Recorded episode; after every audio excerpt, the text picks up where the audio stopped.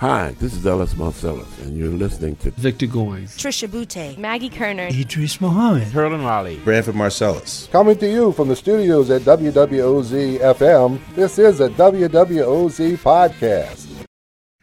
You are tuned to WWOZ 90.7 FM, that lively conversation we're having here in the studio regarding Dr. J and Philly versus New Orleans. Branford Marsalis, welcome to the studio. Thank you, Stuart. It's nice to have you here. Pleasure. And, you know, when I was thinking about this interview, I was thinking about Alvin Batiste from the famous Batiste family, you, of course, from the famous Marsalis family. And isn't all of New Orleans related in some kind of way? In a lot of ways, yes. Your drummer over here who's going to be playing the other night, he's extended family, and Gregory Agid. And right. Well, yeah, because, you know, my drummer's from Philly. He was working on the Buddy Bow movie, so he's been here for a month, but his grandmother's from here. So this was his first extended time in New Orleans, and he's crazy. He wants to move here now, which I don't blame him. I want to move here too, so I know how it feels. But you grew up here, so you have a little bit more experience about the city. A little bit, yeah. Mm-hmm. And with this family thing, the NEA Award comes to mind. Yeah. Well, we didn't really. We didn't take it that seriously. Uh-huh. Because, you know, we were all too young for even to be considered for that. But, I mean, from a business standpoint, you know, it made sense because, you know, from a marketing standpoint, they were able to get the NEA Jazz Masters discussed in circles where they ordinarily were not discussed, which is why you do it. Mm-hmm. But, you know, mostly it was from my dad. You know, he got the honorarium, we got nothing. We got a handshake. So, you know. Right. So then I told the guy, so when I actually musically qualify, can I get a check then? And he just smiled and laughed, which meant hell no. That's what it meant. No, you're not getting nothing. So I said, okay, that's fine. That's fine. But, I mean, it was great for my dad. I mean, we were a little, you know, we're too young. It's great for New Orleans, too. I mean, there's only two or three people picked each year, and the folks that they've picked. Yeah, well, they were better qualified people than me.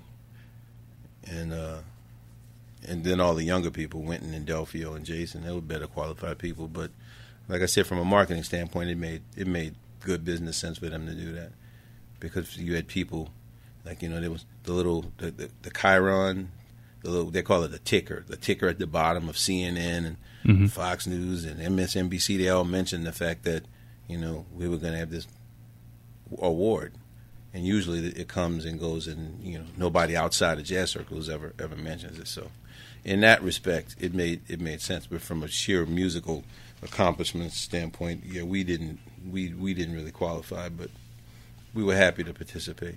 Oh, what we're talking about is the National Endowment of the Arts Award, the Jazz Masters series, and of course you have the Tony Award. You're a Tony Award winner and Grammy Award winner. No, nominee. I did not win. Okay, and heartbroken. Not really. But beyond the awards, we're talking mostly about this show that's going to happen tomorrow for Alvin Batiste, in his honor. And he did something that I think so many people would want to be able to do, where he had this incredibly economical, fertile future ahead of him, and he sort of put that aside and went back to teaching. Right. And I get chills when I think about that sort of thing. Well, we were grateful. You know, we were grateful, and I mean, I've known him since I was itty bitty. So when I went to, you know, I don't have any of those stories. You know, I was wayward and lost, and I went to Southern, and Bat straightened me out. And I mean, he and my dad parrot the same message, and they might have different techniques, but it's pretty much the same thing about, you know, study and curiosity and, you know, questioning things. And like, because Bat was great, he would always, when he gives you a lesson, he says, and it's different than any other teacher I've ever had. I said, I'm having a technical problem with this. He says, well, you might want to try this, but if it's not for you, then don't worry about it. Mm-hmm. Whereas other teachers say, do this. Right. Do this because I say this, and I am the teacher. And he wasn't like that. And when I left Southern, I went to the Berklee College of Music, and I immediately had run-ins with my teachers because they were more like the do this people. And I said, well, that doesn't work for me. They said, well, I didn't ask you. I said, well, since it's my career, I'm just not going to listen to you because it has to make sense to me, or I'm not going to do it, which was the whole bad thing. This has to make sense to you. Mm-hmm. You don't just do it because I told you to do it. And he would suggest it rather than tell you this is... he would suggest it and say, try for a little while and see if it works. And most of the time it did. As a matter of fact, I can't think of one time when it didn't. But that's not the way that most teachers operate. And I found that out when I left and mm-hmm. went up north. So I was always butting heads with my teachers. Not all of them. One, Billy Pierce was great. I didn't butt heads with him. But the other ones, yeah, you know, it was one of them things because I was already spoiled. Spoiled how? Growing up here. Mm-hmm. Growing up here where people teach you. I mean, they're just brutally honest with you. And, you know, I think about, I was just talking about, like, when Bob French stopped the show and threw me off the bandstand and because I wasn't prepared. And there really wasn't any arguing with that. Mm-hmm. Like, I wasn't prepared.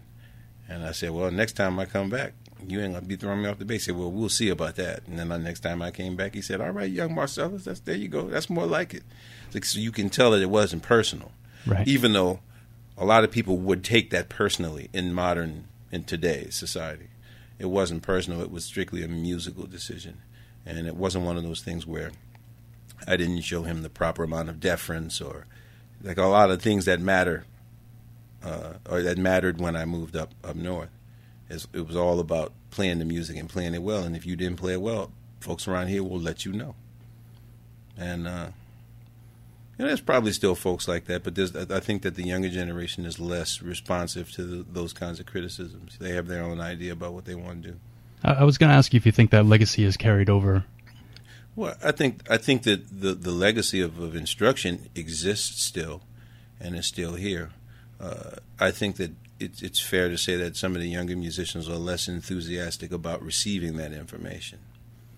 And that is what that is. I mean, it's always been one of those things where it was probably the same way when I was younger, except all the kids I was around, you know, me and Wynton and Donald Harrison and Terrence Blanchard and, you know, Reginald Veal and Herlin, we were all receptive to that information. And I'm sure there were guys that said, well, man, we don't want to deal with these old people because I played mostly R&B back then anyway. Mm-hmm. And I'm sure a lot of people in that camp didn't even want to hear them. But I wasn't there to witness that, so I had this impression of it. That's probably that was different than the impression I have now because you're kind of personally seeing the rejection of it. You know, I'm watching it happen. But I think it's probably the same. You know, because guys that play in brass bands now, they're more funk player, marching band guys than jazz guys anyway. They mm-hmm. They're not trying to play jazz. They're not trying to play traditional music. They're just trying to do their thing and get paid, and that's cool.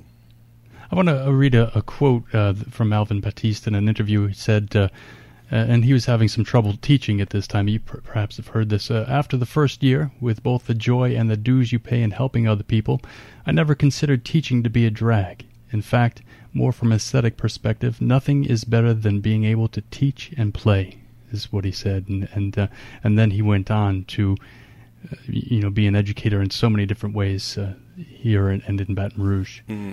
And that's sort of summed things up for me when I was doing some research about his life. Right. So here we're going to Saturday at 7 p.m. You want to tell us about a little bit about the program? Well, there are guys who are eminently more qualified to talk about the program than me since I showed up at 2:00 this afternoon for rehearsal. But, you know, it's Bats tunes. It's all Bats tunes. Okay. And there's, 3 saxophone players? Stephen, well, that's right, Greg Agid's only playing clarinet. So Stephen and Calvin Johnson and me and this young man who I just met, he's playing. What's your name, sir?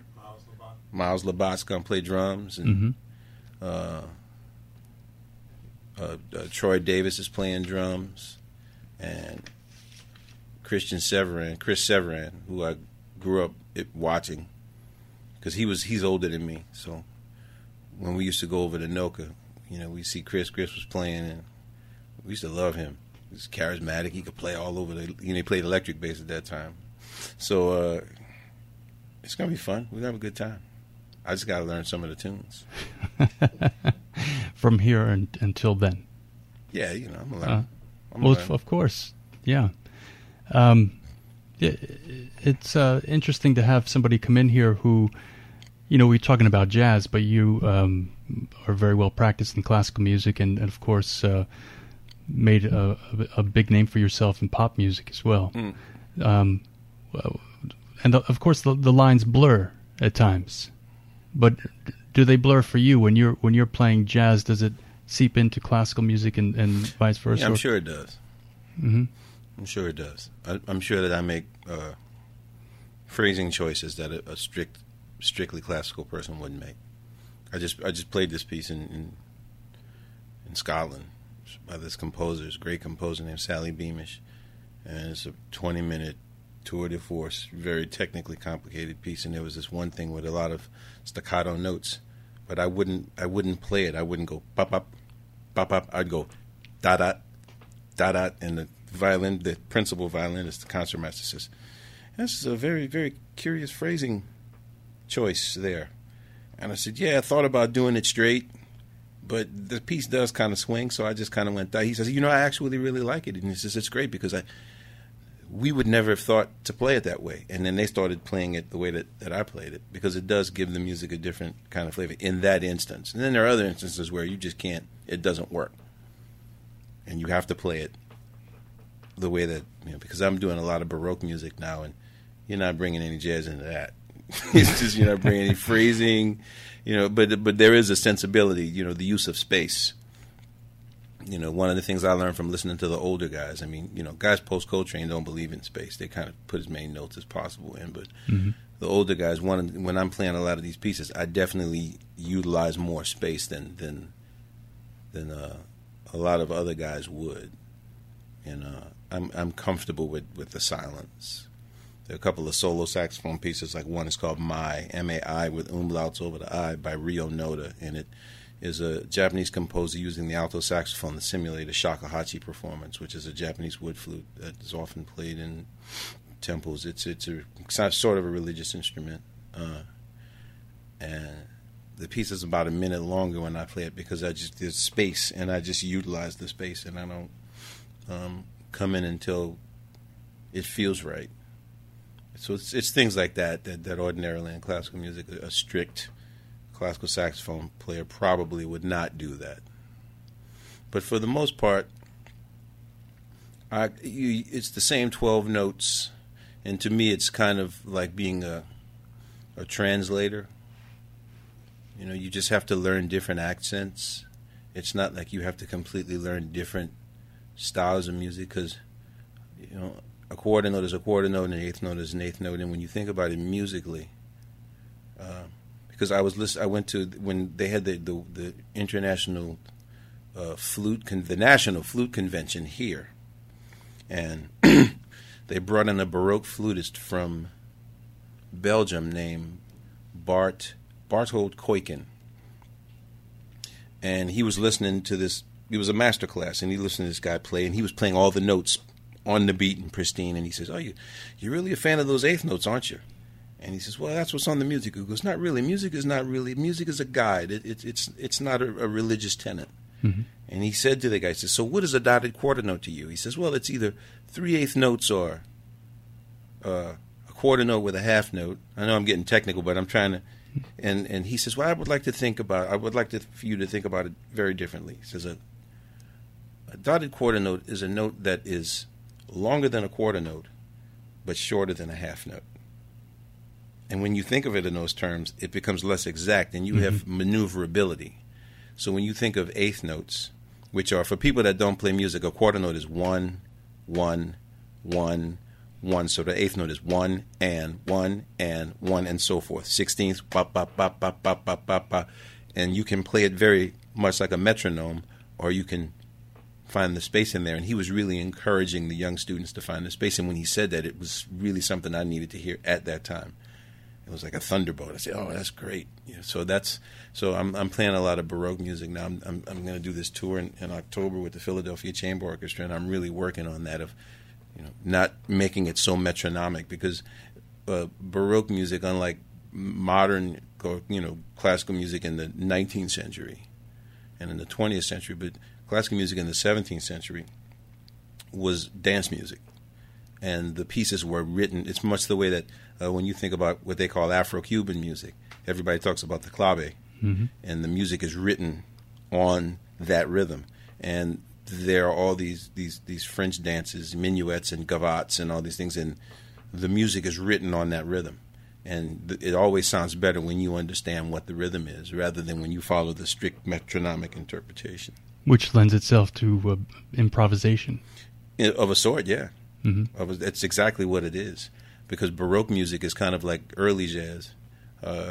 Early jazz is far simpler than modern jazz, so the musicians have to interpret the music to make it work, because there's just nothing there, whereas modern jazz is really, really complicated, and you fill the space just by playing what the music requires.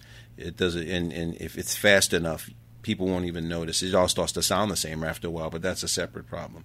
But when you listen to songs that are written in the 20s and 30s, you have to bring something to those songs to make them work. They don't just play themselves. And by the time you get to Mozart Baroque music, the music kind of plays itself. You just kind of stay out of the way of it, and it plays itself. Not to say that it's easy to play. That's not what I'm saying. But you don't have to interpret it as much. But earlier, you know, in the early years, in like 1712, 1720, by the time you get to 1790, the music's kind of playing itself. Learn the notes, and it's orchestrated in a way. And then you get to like Debussy in the 20th century, and his music is best played because he was a fan of mechanical toys. And that's the way his music is a lot. You wind it up and you let it go. And if you just play it, the music is in there. He's created it, and it just plays itself. You don't have to interpret it so much. I'm going to think about that the next time I hear something. And then you can always find recordings of people trying to interpret it, and it's less effective than the people who just play it. Uh-huh. Yeah, so early Baroque music is the opposite of that. Do you think we'll see that on your label, the Marsalis music label? No, it's a different business. So, you know, the classical business, just like the R&B business or the hip-hop business or the rock and roll business, they're different contact people, and it's a completely different business. So then you have to make new relationships with different people who in distribution and marketing, and it's a very complicated ordeal. This is basically like a quest to make myself better. Uh-huh. It's not an angle for a recording. Not in my plans. I'm not planning to record it. I just, the idea of going out and playing 5 or 6 difficult pieces with repetition, by the time you play it about 15 or 16 times, it starts to get good. And it's the goal is to just get better. It's not anything else. So the label looks for older and even newer musicians. Is there some way you can pinpoint what it is you're looking for to put out in on a record? I have this thing about authenticity. I mean, you know, a lot of musicians are thinking in terms of innovation, and I haven't heard anything that lends me to the belief that the key to innovation is by avoiding tradition. And there are positive people, the majority would argue that point. But when you listen to what's called innovative and modern, I mean, all these groups kind of sound the same after a while, and each song starts to sound the same. So then you have to narrow your definition of excellence to a particular solo on a particular track and individual musicians and not groups. So I'm more interested in musicians that are focusing on group and group interplay and group sound, and that can play melodically as opposed to harmonically. And it's just something that I like and I believe in. And we've made some good records. Is that something that you heard growing up listening to people like Alvin Batiste and your father play? That Well, the funny thing is that they tend to be more harmonic guys than melodic guys, even though they do play melodies. They're really into the harmony stuff. But, you know, growing up just listening to them, yes, and listening to Tread and listening to the Meters. And, you know, Chocolate Milk was around. Just did you grow up and then you play in, I played in this R&B band. And the songs that you played that people could sing were far more successful than the songs that you played that people couldn't sing. And we were musically skilled enough to do both. And there were other bands that were not musically skilled enough to do both. And it wasn't lost on me that they worked more than we did. So when you sat around and listened, well, what are they doing that we're not doing? They're playing the songs and hewing close to the melodic content and grooving like crazy. So then if we're going to nerd out the music, then we have to make sure that it's grooving, and we have to play songs that people know in a style that is familiar with them. We can't keep taking all these songs on the radio and changing the songs and our ideas, trying to make them hip, when in fact they're already hip. They don't need us. You know, these people didn't need a bunch of cocky 15-year-old kids to make their music better, and the audience was very vocal about that. I don't know what you do in these songs, but they're not better when you do it. So it was a good lesson learned. And, you know, it's that, like that old mathematician, I think he was Greek or Roman, Occam, you know, Occam's razor. It's like, you know, I think it's when you're looking at a set of data, the thing that you see is the thing that's actually, because people tend to dig and look for more information. And his whole thing is, you know, in any course of events, the thing that is most obvious to you is probably the correct answer almost always. And while you're looking for the hidden minutiae, and this is what jazz musicians, we always do that. We're trying to look for the hidden thing. And sometimes the most obvious thing is right in front of you. Mm-hmm. So I really do kind of believe in that philosophy. Well, I think DJs fall into that category, too. Yeah, it's easy to do. You know, I call it terminal hipness. It's an awful affliction. You die of hipness. Sometimes the right answer is right in front of you. Do you think the audience has changed much? I mean, the kids now are taking Michael Jackson songs and turning those into brass pieces. And people seem to love that. Yeah, well, it was different. They're not playing jazz at all. They got a brass band and they're playing the same music that they played in marching band, because I marched at Southern, and when I hear the songs, and it's very funny that a lot of the songs they play, they go back to my generation, because a lot of modern music has less and less melody that you can sing. It's more stylistic. Huh. Like when you listen to the songs, the singers are riffing and the tracks tend to be very repetitive, and there's nothing you can really put your finger on. So they're going back to the 70s and the early 80s and playing those songs. And the modern songs, there are a couple here and there, but you know, it's hard. It's hard, especially in a brass band. It's hard to do it with some of those songs, because the melodies are so, you know, they're not really melodies. They're just kind of stylings. And but yeah, you know, it's a fine thing. But I'm not opposed to that. I'd rather hear guys play like good funk than bad jazz. And since they're not into jazz, why should they be playing jazz? Mm-hmm. They should play what they want to play, you know. So, but I don't think that the audience has changed very much. I don't think audiences have changed for thousands of years. I mean, audiences are really, really simple. What they like are songs that have a melody that they can put in their pocket and a beat. And if you listen to a lot of music, I mean, a lot of music falls in that category. A lot of classical music falls in that category. And when classical music made that shift post Mozart, where it was just listening music, I mean, they lost a lot of people. And then it's the same thing with jazz. When it made that shift post Charlie Parker and it became a listening music, it lost a lot of people. You know, but the other reality is that if it had not made that shift, I would never have been interested in playing it. I would have just stayed, you know, played R&B. Mm-hmm. So I get it from all sides. So when I say that, I'm not saying that jazz should only be like it was in the 40s, but there are things in the music from the 30s and 40s that jazz musicians should kind of get a hold of, because if you have the possibility of reaching people who have the capacity to appreciate instrumental music, even though it's a very small group, they like it better when you have certain elements in it that reminds them of things that they're already familiar with.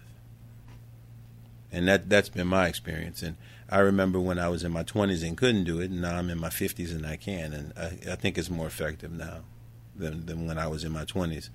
You know, innovating in big, big quotations, innovating. but also knowing your audience and well, just learning enough jazz to know what really, like, because the question for me is like, when I listen to myself and my contemporaries at that time, and then I put on the Lester Young record, the question was, why do I like that better than I like us? And that was something that I had to figure out. Now, the easy answer would say, oh, they're just old, and, you know, we're doing the new thing. And that felt good. It feels good to say that. But when I was able to say, I think if I have one good strong point, is that I can sit down and I can listen to music without bias and just say, this is what the music is, including my own music. So when I would listen to my music, I'd say, well, man, why do I like those old guys better than I like us? And eventually, when I started learning the old guy stuff, I figured out why. But once I figured out why, I wasn't playing the way that I was before anyway, so then people started to appreciate it a little better. Mm-hmm. You know, I think that a great compliment for me in jazz is one that I've started to get in the last 10 or 15 years. Is, you know, it's the first time I've been in a jazz concert. I didn't think I'd like it as much as I did, because that's the audience you want. You don't want the hardcore jazz people. They're coming, and there's not a lot of them. But if you can get the people that are kind of on the periphery of that thing to come and enjoy themselves and come back, you know, that's how you sustain yourself in the business. Well, hopefully they'll turn out tomorrow night to 7 o'clock. Yeah, you hope so. We're going to have a good time regardless. Oh, yeah. You know, so even if they come, I mean, you know, we play for this. You know, if there's 5 people, we're going to play our hearts out for 5 people. If it's sold out, we're going to play our hearts out for them. I mean, and I hope they enjoy it, because we're going to have a good time. I'll certainly be there. It's Saturday, 7 p.m. at Loyola University, Roussel Hall. Is that how you say that? I think it's Roussel. How is it? Roussel? Roussel Hall. Thank you. The Fort Erie Surprise. What? Okay, come over here and mention the Armstrong Jazz Camp. You're going to tell us to mention it. Y'all can't. You mention it. No, we got a microphone for you. Oh, okay. You going to go over there? Yeah, I got it. You're tuned to 90.7 WWOZ. Here with Branford Marsalis, and I'm sorry I forgot your name. Jackie Harris. Jackie Harris is joining us now. The great Jackie Harris. Oh, Lord. Great. The great. Jackie the great. So, this concert tomorrow night is a celebration of the 20th anniversary of the Armstrong Jazz Camp. Alvin Batiste was a founding faculty member of the camp. And there are 2 more concerts left in the 12-month 20-year celebration, and Branford was so gracious to come down to celebrate with us and to honor his past instructor, Alvin Batiste. So we're really appreciative and really happy you're here. And you're here on the day of a New Orleans Saints football game. There you go, baby. You know where I'm going to be. In full regalia. You know where I'm going to be. Too bad it's not a real game. It's pre-season, but you take what you can get. Exactly. Well, you get a chance to wear your T-shirt and your gold. That's right, and your hat, your cap, your Saints cap. So you representing always. It's on my phone. It's everywhere. Fleur-de-lis is everywhere. Sure is. Everybody in Carolina knows about the fleur-de-lis now. They're sick of it. If they hear one more who dat, they're going to... I'm telling you, they're like, oh, enough of that. When the Saints won, we acted a fool. That's right. Everywhere in New York as well. People say to me, do you wear that merchandise in New York? I said, absolutely. Everywhere. Well, thank you so much for both of you for coming in and joining us here in the studio. Good to talk to you. Yeah, great conversation. Some of which I didn't quite understand because I'm not a... I'm sorry. I knew it was getting goofy, too. I was trying to figure out a way to make it work. There's people out there that do know. But there's people that don't, too. And you can't exclude them. It's just hard to talk about it. I try it, too. So you want to talk about it in a general way, but it's... I don't. It gets nerdy. I know. I'm sorry. This isn't about me. It's about everybody out there who's listening, and they know a whole lot more than I do, which is fantastic. Okay, then.